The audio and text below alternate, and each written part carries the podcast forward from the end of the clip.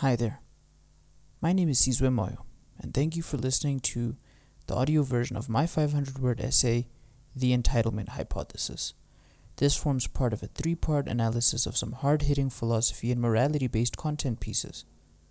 The aim of these content pieces is to challenge you to critically think, cause you to ponder and question the status quo, to debate, and even to help you to create your own point of view.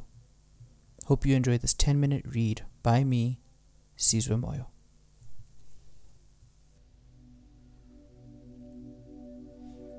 Have you ever thought about how entitled you are? Like, really thought about it? You may at one juncture or another heard the phrase, I deserve to be happy. We've somehow, as a generation, deluded ourselves into thinking that we are worthy of this paradisal, Disney presented sort of utopian bliss. Sure, that may be what we all want, but it's a far cry from what we actually deserve. The majority of this morose, instantly gratified, sullen generation is the product of a culture that rewards fake deep Rupi Kaur quotes that glorify one's sense of self. Maybe you're not as great as you think you are. You might be kind of cute, or you might be really good at math, but what kind of contributions have you made to society? What kind of contributions have you made to the betterment of your household? What kind of steps have you taken to improve yourself? What makes you think that great things will happen in your life if you're doing nothing to turn universal momentum in your favor? And sure, positive affirmations can be helpful for self esteem and productivity, but they can tend to tip in the direction of narcissism if not properly handled. You begin to believe that you are great instead of believing that you possess the potential to be great. It is one thing to affirm yourself that greatness is on the horizon, but not actioning it makes you a blithering, self important fool. That is when things become dangerous. I've seen this a lot in people who I have encountered that are religious fanatics. Emphasis on the fanatics. They claim to have this exceptional faith, but what they're really doing is making a claim of knowledge. Knowledge and faith are not the same thing. For example, I have faith that if I raise my son with good values and principles, that he will grow up to be a fine and respectable and respectful and wise young man. I'm not making a claim for how he will turn out. Truthfully, I just don't know and can't know. The staunch religious folks, however, will say that those who are not believers of a certain doctrine are damned to a life of vicious, sadomasochistic torment at the hands of a real villain created by an all too powerful hero. How can one possibly know this with any certainty? You cannot.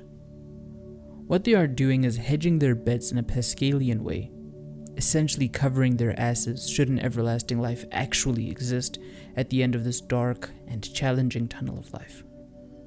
The idea, in their minds, is to live as though God exists just in case. Alternatively, they are completely deluded. They have deluded themselves on a daily basis that God, the most powerful being in the entire cosmos, loves them, protects them, and wants what's best for them as individuals. All they have to do is worship Him and give a portion of their salaries to the church each month, and that will make them deserving of the paradisal utopia I alluded to earlier. But what makes this way of thinking dangerous? Well, we've seen it all throughout history, more recently in the 20th century, where being on the wrong side of an ideology would mean hell.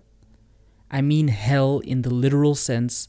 I'm not talking about some place you may or may not go when you die. I mean suffering beyond your wildest nightmares in real life. Just think of the death camps in Nazi Germany. One did not go to simply die at a death camp. One would go there to be brutalized and dehumanized in the most obscene ways possible. These death camps existed due to a thread in our humanity that we all possess in varying degrees that it has to be my way or the highway, that we are capable of being monsters it can only be narcissistic psychopathy that can cause someone to force their ideas upon others and kill them for not agreeing. Life is not easy. It can't be. Life is difficult, and in a weird way, it should be. In the past few years, okay, I've been both the happiest and saddest that I've ever been. I found myself a beautiful woman who understands me on a level deeper than almost anyone.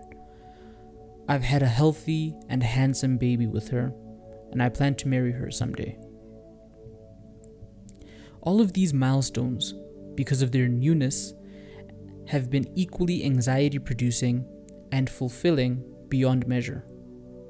For many years, I did not necessarily feel as though I deserved someone as amazing as she is, but I felt as though I was worthy of more than what I had in mind for myself.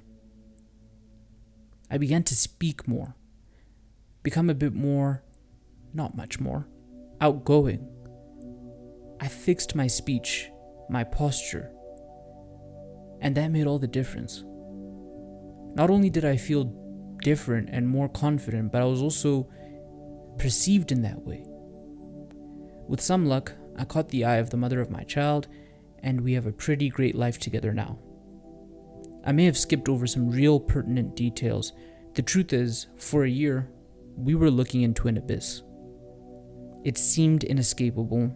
The bed felt empty even when she was there, and food had literally lost its taste. I didn't think I'd ever be happy again. I had done so much damage to my household that I didn't even feel like I deserved her. She was always sad, which made me more sad.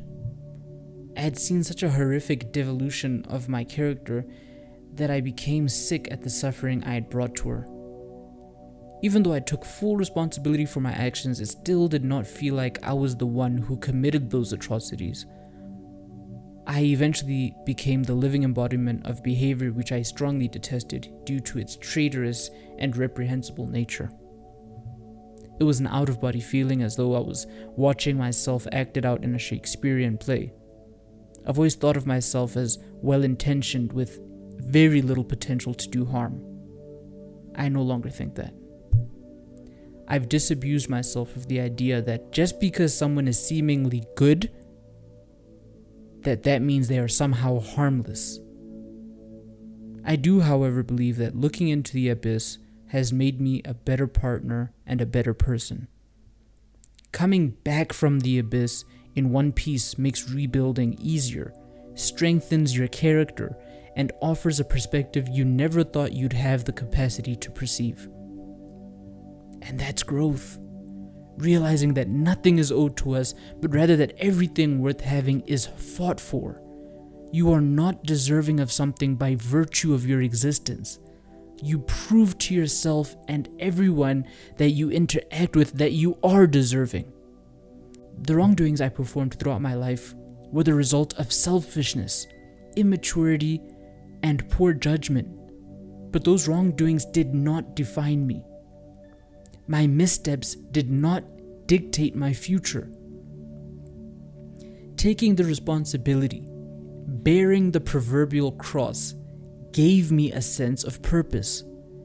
And lifting the cross off my shoulders was immeasurably satisfying after pouring every ounce of energy into removing it.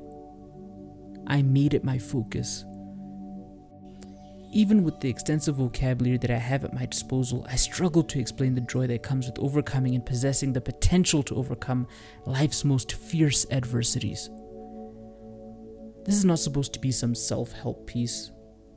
It's a war cry against feelings of entitlement. It is a petition against our generation's obsession with the material and superficial. It is a symphony of reason you do not deserve anything in this life apart from your basic human rights. Everything else is fought for. It goes without saying that some people's journeys are a lot more complicated than others, but we all deal with life's peaks and troughs in varying degrees. It would be ignorant of anyone to think that someone who has access to this piece in the form of an audiobook is battling the same odds that someone in a disease and famine ridden country is. Think about it. and I understand that. Frankly, these are just generalizations that describe the rule, not the exception. I am not writing from a position of authority, I'm not a philosophy major, and I don't hold any illustrious degrees. I'm simply talking from experience. Going through it is growing through it. Believing that I am capable and worthy has empowered me to believe I have the potential for greatness and that I should be rewarded for a battle well fought.